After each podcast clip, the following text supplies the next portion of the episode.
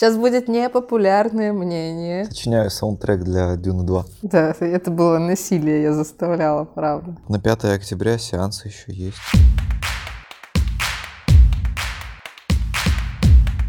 Это подкаст «Плохо, ну ладно, хорошо». И мы его ведущие Маша и Костя. Я Маша. А я Костя. Да, сегодня у нас будет э, специальный выпуск, э, быстрый, дерзкий, внезапный. И обсуждать мы, конечно же, будем Дюну. Я надеюсь, что все, кто хотел посмотреть Дюну, уже посмотрели ее, потому что мы будем обсуждать ее со спойлерами нещадно. Мы вас предупредили. Мы вас предупредили, будьте готовы. Но если вы читали книгу или смотрели там экранизацию Линча до этого, то никаких там сюрпризов для вас не будет. Можно смело слушать. Ну что, погнали? Да. И да прибудет с нами Шай Холод.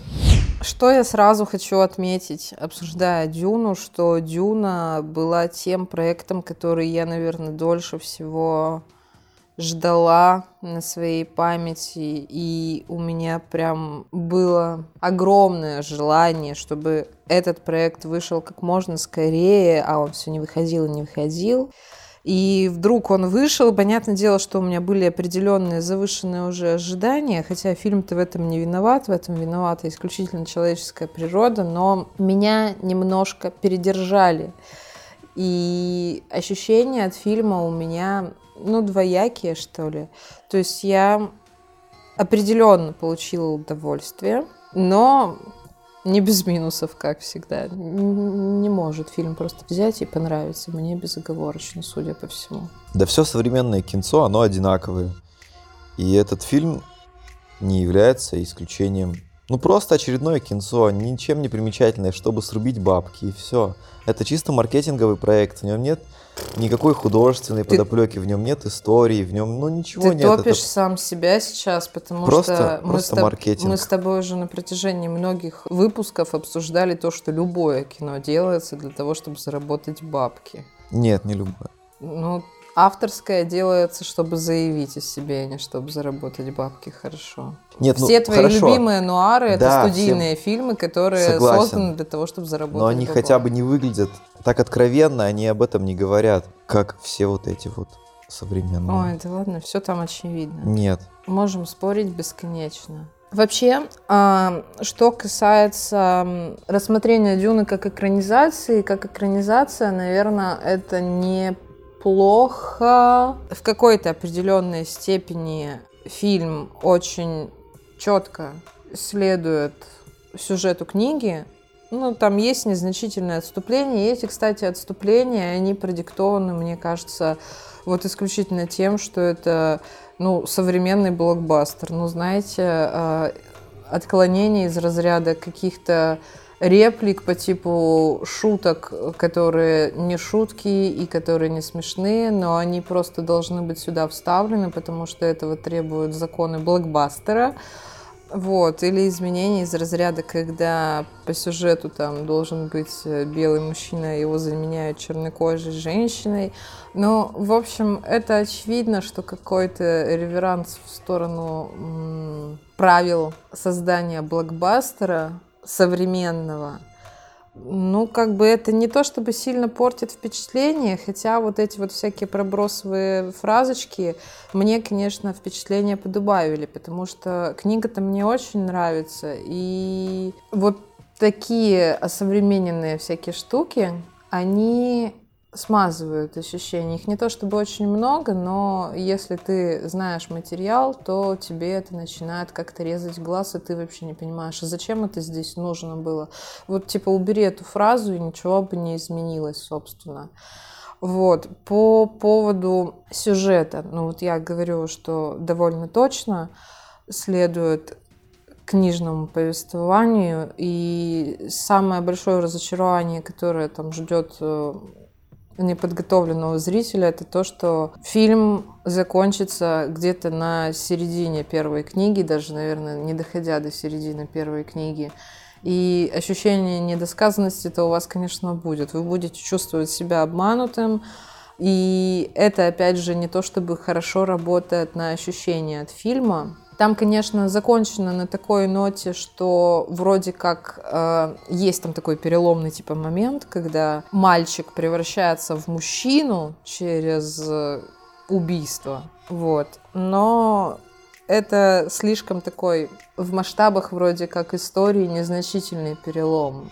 И многие, может, даже этого и не заметят, что там ну, происходит какой-то поворот в личности самого Пола, главного героя. По поводу актерской игры, Блин, мне все актеры зашли, я честно скажу, мне очень нравится, как все там играют. Тимати Шаломе вообще отличный вариант для Пола Атрейдиса. Он был, мне кажется, рожден просто для этой роли, потому что он вот визуально именно ну, когда ты даже читаешь, он наслаивается вот на этого героя. Он очень хорошо на него ложится. Кайл Маклохлин, например, у меня как-то плохо. Лег бы лучше, да классный. Да Маклохлин нет, лучше. Нет, вообще. Маклохлин, вообще Маклохлин тоже там играет достаточно молодой, но у меня такое ощущение, что Маклохлин относится к тем актерам, которые уже родились старыми, и он чисто там, он не выглядит там ни на 15-летнего, ни на 20-летнего, он выглядит там как 40-летний мужик какой-то уже, а не первой свежести. Но у меня, по крайней мере, такое ощущение. Но он мне просто никогда не нравился, у меня, может, предвзятое ощущение. Ну, я тоже, не то чтобы прям я фанатка Шаломе, но Шаломе очень хорошо сюда вписался в эту в новую экранизацию. Опять же, если говорить про его мать, леди Джессику, которую играет Ребекка Фергюсон, то, ну, блин, ну она хороша, конечно, здесь. Э, при всей там моей и так безмерной любви к ней, она здесь очень хорошо исправляется вот с этой ролью. А что она такая старая там? Она его мать. Да, но ей по сюжету и 40, по-моему, не должно быть, правильно? По ну, ей, по-моему, и нет 40. Да, она выглядит там на 50-летнюю старуху. Да что ты гонишь-то? Нет, почему все остальные выглядят нормально, а она выглядит Она несчастной? тоже выглядит нормально. Почему она выглядит несчастной? Да. Ну, может быть, потому что она знает, что ее мужа сейчас должны убить, и она ничего не может сделать. Может, потому что она переживает за своего сына, которого она тоже боится потерять. Откуда она знает, что мужа сейчас убьют? Она из Бене Гессерит, она все знает. Преподобная мать прилетела и сказала, что ты как бы ничего сделать не сможешь. Это уже решенный вопрос. Твой мужик должен умереть потому что таковы наши планы. Ну, короче, она здесь играет вот эту любящую, заботливую мать э, и жену, но она, вернее, не жена, она наложница, скажем так, официальный ее статус. В общем, у нее вот этот надрыв какой-то, какая-то у нее очень эмоциональная такая роль, что она, во-первых, не хочет потерять любимого мужчину, но она понимает, что она ничего не сможет с этим сделать, потому что таковы великие планы, и ей просто, ну, приходится смириться с этим и покориться этому. И еще больше она переживает за своего ребенка, за Пола, ну, по понятным причинам, как все нормальные матери, она любит своего ребенка, но более того, она подразумевает то, что он может быть избранным и возлагает на него какие-то большие надежды. Вот, то есть в этом плане тут все считывается. Да, она там молодец. Все ей удалось показать с актерской точки зрения. Оскар Айзек, который играет герцога Лета, это отец Пола. Он, кстати, у меня тоже хорошо почему-то наслаивается на персонажа книжного. В том плане, что ну, у него, да, есть какое-то там такое свирепое выражение лица, похожее на птицу, и в то же самое время у него достаточно такой мягкий взгляд. Он любит своего ребенка безоговорочно, и примет любое его решение, даже если его ребенок, например, не захочет ну, продолжать его род как ну, в правящей династии. Вот, что еще? Ну, Джош Бролин, Джейсон Мамо, там вот эти, которые у них военачальники, самые крутые, ну, они такие, типа, ну, да вроде классно все с ними. Они оба харизматичные, оба роли вояк там хорошо отыгрывают. По поводу Стеллана Скарсгарда, который играет барона Харконнена, Блин, он, конечно, в этом фильме, ну, максимально отталкивающий. Ну, то есть, вот я, например, у Линча тоже фильм смотрела. У Линча он, конечно, через другие штуки отталкивающий. Я думаю, там, кто смотрел, все понимают. Но здесь, здесь как бы вот этого как такового, вот какого-то физического уродства у него нет. Он просто, ну как, он и должен быть большой, очень большой, толстый, он там может только на этих грави-поплавках передвигаться. Какой-то у него максимально такой тяжелый, тягучий голос, э, и в то же самое время взгляд у него такой, я не знаю, взгляд у него мне показался какой-то не тяжелый, а наоборот такой легкий и типа с таким отношением этим миром правлю я короче. И вот это вот сочетание, оно создает такую очень мощную ауру у него, как у отрицательного персонажа. Вот, например, когда там Рабан, а, которого играет Батиста, когда он там орет, это не производит какого-то такого же впечатления, когда просто Стеллан Скарсгард э, спокойно говорит, что там подарок подарку рознь. Мне вот его немножко не хватило. Мне бы хотелось, чтобы побольше его показали. И еще кого бы хотелось, чтобы побольше показали, так это Зиндею, потому что она там, ну, существует вообще, по-моему, исключительно в виде флэшбэков каких-то. Ну и под конец она там появляется с грацией кошки, спускается по скалам. Приятная она, что сказать. Но как таковой актерской игры особо вы там никакой не заметите. Она чисто просто выполняет там роль красивой девочки из снов. Ну и про Хавьера Бардема, наверное, надо сказать, что он играет здесь э, Стилгера, это предводитель, один из предводителей Фриманов, ну и, в общем, как положено, вольный, непокорный чувак, но у которого все равно есть какие-то свои слабые места. Значит, первое. Фильм очень затянутый. Он состоит в основном из диалогов. Кому вообще, черт возьми, интересны диалоги, когда они такие скучные? Если вы делаете боевик, то у них не получилось. А знаешь почему? Я сейчас посмотрел, и у этого режиссера, у него в основном такие драмы. Он особо никогда и не снимал боевики или какое-то супер зрелищное кинцо. На выходе мы получаем то, что получаем. Максимально скучное кино, невнятные, затянутые, сонные диалоги. Ну реально там все как будто только что проснулись и такие давай говорить сразу. Хотя в то же время персонажи не раскрыты абсолютно никому, не хочется сопереживать. Они все какие-то серые, унылые, печальные. Игру актеров я бы не отметил на самом деле вообще, потому что ну, как-то все смотрится серо. Не хочу им запереживать. Совсем никак мне не, на них не тянет. Ну, вот, кстати, да, я тоже хотела это отметить, что нет, мне нравится, как они играют, но я не понимаю, в чем причина. Почему-то некоторые персонажи, они выглядят просто как функции, то есть они не раскрыты. И самое яркое, наверное, это вот э, герцог Лето, отец Пола. То есть, да, ты понимаешь, так, вот этот мужик, так, он вроде как правитель, и он теряет свою власть, так, у него есть женщина, у него есть ребенок, да, он их любит, он должен умереть. И он умирает. И, в общем-то, и все. Ну, то есть, кроме того, что он как-то любит свою женщину и своего ребенка, мы не видим ничего. То есть, а, если нам... И через... то мы видим это всего один раз, нам показали, что он сказал, что нужно было на тебе жениться. Да, нужно было на тебе жениться, и вот Полу он говорит еще, что я приму любой твой выбор, даже если ты не захочешь продолжить правящую династию. Но такое встречается не только у герцога Лета. Персонажи, да, некоторые, они просто как функции, они совершенно не раскрыты. Не знаю, это вообще на самом деле выглядит как э, пилот какого-то сериала, когда тебе вот просто много всего вбрасывают, но пока еще ничего не объясняют.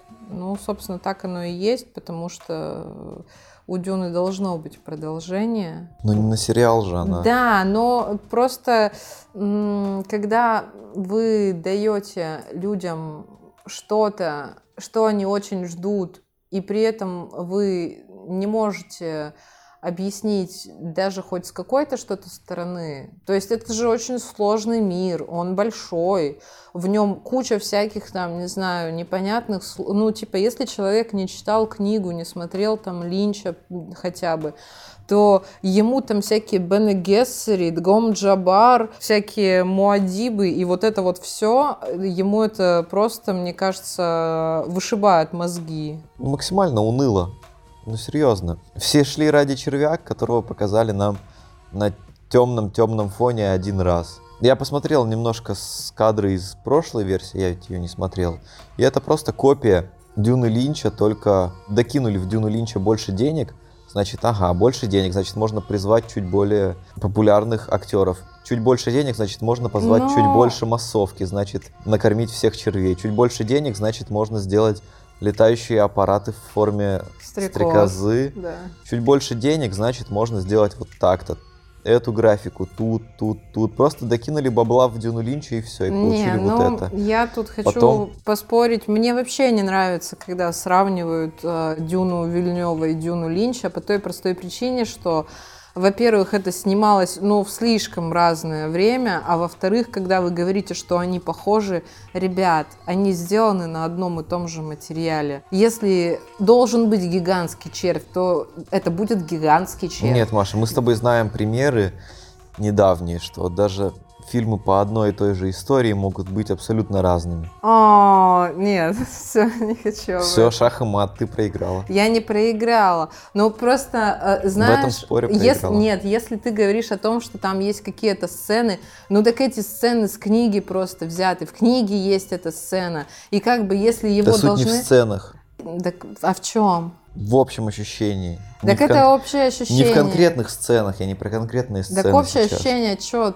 эти два фильма сделаны по одному материалу. У тебя и должно быть схожее ощущение. А то, что кто-то там а, на 30 лет раньше фильм сделал, ну, как бы, извините, он и родился пораньше. Вот насколько по-разному у людей все-таки работает восприятие.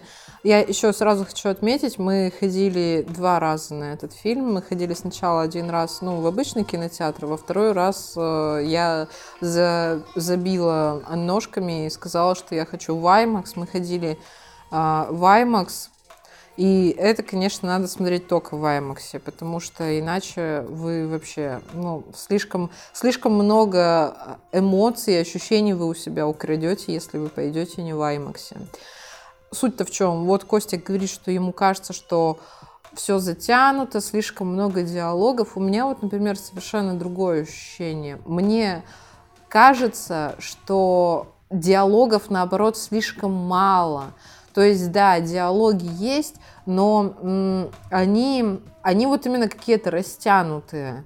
То есть такое ощущение, что, ну, это как бы стиль Вильнева, он тебе показывает какой-нибудь красивый там общий план, длинный такой, и у него вот есть вот эти его разговоры, но мне не показалось, что этих диалогов очень много. Мне наоборот показалось, что фильм не до конца наполнен. То есть в него можно было бы впихнуть, ну, чутка побольше, если уж на то пошло. Это не выглядит как раз, вот как ты говоришь, там каким-то боевиком. Мне кажется, он и не стремился снять боевик. Он, он стремился снять Дюну, потому что он всегда мечтал снять Дюну, и вот у него там эта его детская мечта сбылась наконец-то. Но он ее под каким-то своим авторским соусом решил снять. Мы получили Дюну там, не знаю, с, вот с длинными планами общими, с крупняками красивыми. Мы это все получили, то есть Вильнева мы чувствуем, но в то, как это ложится на Дюну, у меня есть ощущение, что мир до конца не доработан. Хотя, опять-таки, ощущение того, что это, ну, какой-то другой мир, он все-таки присутствует. То есть это не то, что они просто там взяли тебе, вбросили людей в песочницу и такие, о, все, другая планета. Нет, определенно есть ощущение того, что это другой мир, совсем другое время, но для меня он почему-то не дожат. У меня такие были ощущения.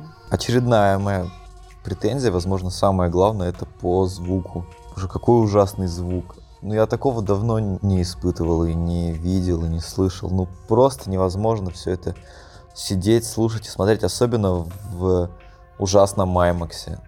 Кто вообще это придумал, не понимаю. В обычном кинотеатре гораздо лучше, чем... Не ходите в IMAX ни в коем случае. И на 3D тоже не ходите. Это ненужная трата денег, вы еще и заработаете себе головную боль на весь оставшийся день. Потому что, опять же, вот я представляю так, Вильнев снимает, снимает свою драму, приходит какой-нибудь продюсер, который задонатил денег и такой говорит, а, что происходит? Ну-ка, срочно сюда взрыв. И такой, и происходит взрыв. И ты просто смотришь на все это, и потом голова болит от таких резких Да штук. у тебя, в принципе, болит голова, у тебя проблемы с восприятием. Нет, просто. нужно просто плавно к этому подводить. Звук абсолютно ужасный. Кто был? Ханс Циммер. Ханс Циммер. Отлично. Ну, вообще, очень все плохо. Я не разделяю это мнение, если что. Мне по звуку все По понравилось. звуку все очень плохо. Музыка плохая, просто плохая. А вот остальное, как это называется, аудиосопровождение Ну, фильма. саунд-дизайн. Да, когда там, не знаю, корабль космический приземляется и нужно сделать тыдыщ, тыдыщ, тыдыщ. Вот это все звучит просто ужасно. Невозможно. Скрипы какие-то, режет ухо постоянно. Ну, в общем, Ты дед просто. ужасно. Ужасно. В нуарах такого нет. А. Но действительно, IMAX ужасная технология вообще. Никак, абсолютно ничего интересного она не привнесла. Ты гонишь, короче, я не могу. Не могу, ребята, я сама хочу его прибить за то, что он сказал. Да я уверен, что очень много людей разделяет мое мнение сейчас. Так нет, это бесспорно, потому что, видишь, у людей слишком разное восприятие всего. Мы даже с тобой вот уже не один раз отмечали ну, между собой, что я, например, люблю, когда планы быстро меняются, а у тебя, ну, с этим проблемы. У тебя как-то глаз не успевает подстроиться под это, под все, и ты, кроме головной боли, никакого удовольствия не получаешь. Конечно. Ужасный цветокор. Что в IMAX, что в обычном кинотеатре. Будет все очень темное. В обычном, да, в IMAX нет. Да, в IMAX тоже. Всеми любимым червя, ради которого многие, может быть, и ходили на этот фильм, показали всего один раз. И то в полной темноте. Смысл какой вообще? Почему? Ну, это вообще резонно, да. Вы не могли, ребят, чуть-чуть, э, чтобы утро хотя бы было. Когда мы ходили в обычный кинотеатр, ну, то есть там вообще, я понимаю, что это проблема кинотеатра, но вообще просто, вот когда он вылезает, и там ты видишь его огромный размер, как он поднимается, и все. Кроме черного ничто не было ничего, как бы. И это было настолько ужасно. И вообще там достаточно много вот темных сцен, которые происходят, ну там в сумерках или в околоночное время. И они все просто, ну, они все запороты. В IMAX, когда мы пошли, такого уже... Там то же самое. Нет, там было не то же самое. Там было гораздо светлее, то есть все было видно, и даже текстуру червя можно было разглядеть. Но суть-то просто в том, что это на самом деле какое-то не очень дальновидное решение, режиссерское, что ли. Ну, типа, зачем вы его реально в такую темноту-то садите? Так, так его проще отрисовывать было или что? Да, так Ну, никто не заметит, что он косячный. Вот, ну, короче, это было действительно немножко так странно, неприятно. И вот в первый раз, когда мы смотрели все ночные сцены, ну, считайте, их просто не было. Вот в IMAX сходили, ну, ладно, хоть целый фильм посмотрели без темных пятен. Все, Все. Про сюжет мы сказали, а про актеров мы сказали, ну, там, про музыку, про все вот это. И про то, как, типа, как будто на другой планете. Нету Чего нет? этого ощущения. Но у тебя нет, у меня есть. Не знаю, может быть, потому что я такие пейзажи видел в реальной жизни, ну, в смысле, на нашей планете. Значит, поэтому у меня не было ощущения, что мне показывают другую планету. Ну, это и было снято на нашей планете, они же на натуре снимали. Я понимаю, но вы же хотите показать нам арахис, Арахис а не с землю. беконом или с васаби? Ты же знаешь, что я не люблю с васаби. Ну, Ну, у меня не было ощущения, что это другая планета. То, что это какое-то будущее космическое, космическая эпоха настала, космических перемещений и все такое. Вот это да, тут как бы не поспоришь. Но вот то, что мне показывают другую планету, нет. Нет, но у меня было ощущение, что мне показывают другую планету. Это, понимаешь, это то, во что ты как бы хочешь верить. Вот сразу давай тогда вот к ощущениям. Мне вообще фильм понравился, но он понравился мне не настолько, насколько я бы хотела, чтобы он мне понравился. Вот, вот все, что я могу сказать. Они мне дали то, что я хотела увидеть, но я хотела увидеть еще чуточку больше. Больше не в плане развития сюжета, пофиг, да, вы там оставили вот это на середине книги, пожалуйста. Но мне вот какой-то насыщенности по, опять же, обустройству мира, что ли. Понятное дело, они прилетают на Аракис, там пустыня, да, но даже на Колодане, когда они там еще только собираются улетать, ну это просто какие-то пустынные залы, ничего нету какого-то присутствия жизни, что ли, в этом во всем. Просто такое ощущение, что красивые люди помещены в красивые декорации, они просто стоят, иногда говорят, и, в общем-то, больше они ничего не делают. Хотя, по идее, ну, материал-то, опять же, в книге есть на то, чтобы они там что-то и поделали. Просто это не взято в фильм. Вот, и поэтому у меня такое очень двойственное ощущение. Мне, с одной стороны, понравилось, и я, естественно, буду ждать вторую часть, потому что, ну, блин, я буду ее ждать. Мне нравится книга, и я буду до последнего надеяться, что во второй части они там вывезут. К тому же, ну, часть персонажей нам даже не показана в первом фильме. Я надеюсь, что нам их покажут во второй. Тот, у кого было слишком мало времени экранного в первой части, получит какое-то свое большее развитие во второй части. То есть я на это на все надеюсь.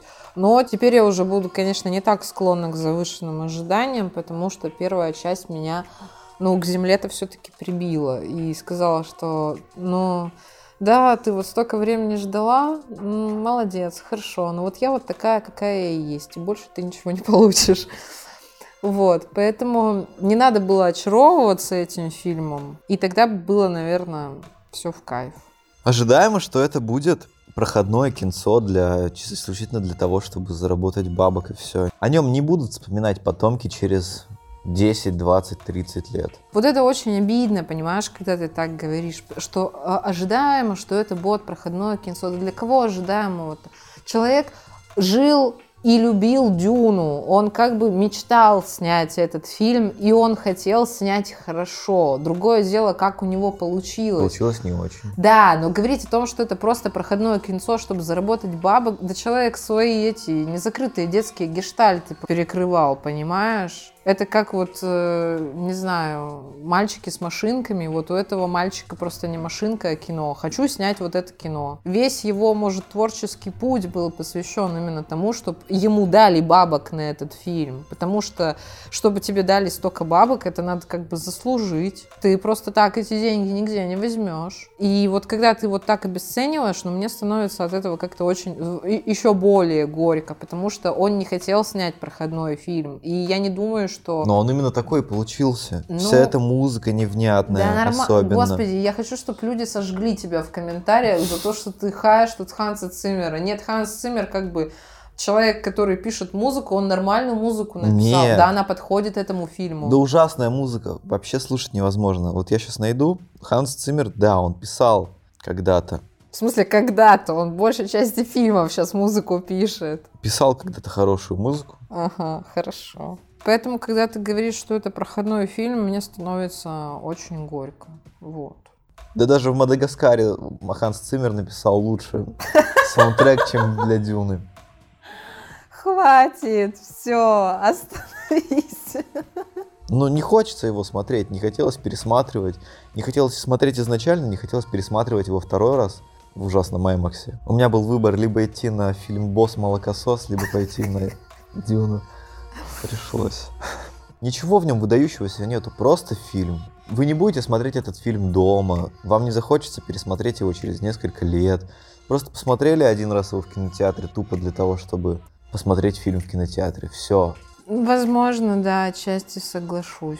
Потому что, не знаю, ну, на самом деле время покажет, вот вторая часть выйдет, может, их когда вот залпом будешь смотреть две одновременно, тогда они как-то сложатся в какой-то красивый пазл, но пока это просто... А вторую часть тоже Вильнев будет снимать? Должен снимать, Можно, да. не надо. Иначе мы опять получим три часа невнятных диалогов, и потом окажется, что это всего лишь на всего вторая часть, и надо еще третью, на третью задонатить. Вангуйте, так и будет. И смотреть залпом 10 часов сонных диалогов никому точно не захочется. Ну, не знаю, может, мне захочется, я же люблю медитативное кино. В общем, ребят, вот такие вот разные ощущения у нас получились. Есть еще другие отличные точки зрения. Есть люди, которые этот фильм просто облизывают и говорят, что это чуть ли не лучший фильм в карьере Вильнева, с чем я, конечно, не согласна, но как бы кто я такая, чтобы мое мнение слушали. Ну чего, все? Да. Все, всем пока. Пока.